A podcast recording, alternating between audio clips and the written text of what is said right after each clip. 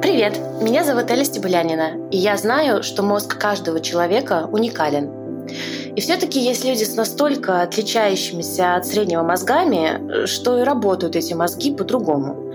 Таких людей называют нейронетипичными или нейроотличными. А меня зовут Тимур Хасанов. Добавлю, что в категорию нейронетипичных обычно относят людей с расстройством аутистического спектра, аутизмом, синдромом дефицита внимания и гиперактивности СДВГ, умственной отсталостью, синдромом Туретта, дисграфией, э, дислексией, расстройствами личности и другими состояниями, которым соответствуют какие-то неврологические диагнозы. Получается, нейронетипичные люди — это всегда люди с неврологическими отклонениями, синдромами развития?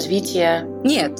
Во-первых, высокоодаренные люди тоже относятся к нейронетипичным, а во-вторых, понятие о норме в медицине сформировано обществом и может меняться. Например, одним из диагностических критериев аутизма считается наличие особых интересов, на которых человек чрезвычайно сильно фокусируется. Да, это отличие, но вряд ли это можно назвать патологией.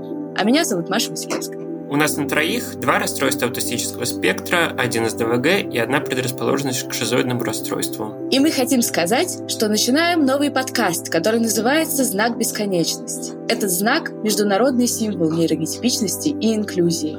Нам важно сделать этот подкаст, потому что вне зависимости от диагноза, люди с нейронетипичностью – это часто люди со вполне реальной инвалидностью – Мир не приспособлен под них, поэтому они чаще сталкиваются с безработицей, бездомностью и другими тяготами, а решение даже самых простых повседневных задач — это часто настоящие победы над собой и обстоятельствами. Исследования говорят о том, что нейронетипичных людей не так уж мало, около 15%.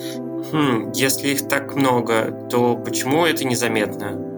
Просто многие из нейронетипичных людей умеют маскироваться под нейротипичных, а потому не похожи на стереотипы вроде Шелдона Купера.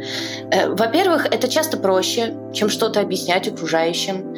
А во-вторых, многие нейроотличные люди и сами не знают о причине своих проблем до взрослого возраста. Они просто думают, что недостаточно стараются. Знакомо. В этом подкасте мы будем говорить о том, каково это — быть нейроотличным человеком, который привык маскироваться, чтобы выжить в нейротипичном обществе. Будем делиться своими историями и приглашать гостей, чтобы сделать опыт нейронетипичных людей более видимым. Мы надеемся, что так мы сможем поддержать нейронетипичных людей, особенно тех, кто не может сейчас получать помощь со стороны общества, и найти понимание у тех, кому наш опыт не знаком. Мы также будем критически смотреть на общество с точки зрения проблем нейронотипичности.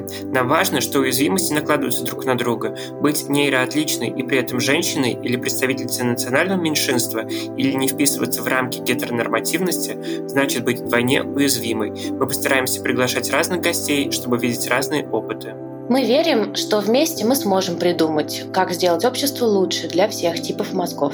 И в первом сезоне мы будем говорить о том, как у нейронетипичных людей складывается образование и карьера, и что они при этом переживают. Ждем вас в еженедельных выпусках «Знака бесконечность» в Apple Podcasts, Google подкастах, а также приложении Overcast. До скорой встречи!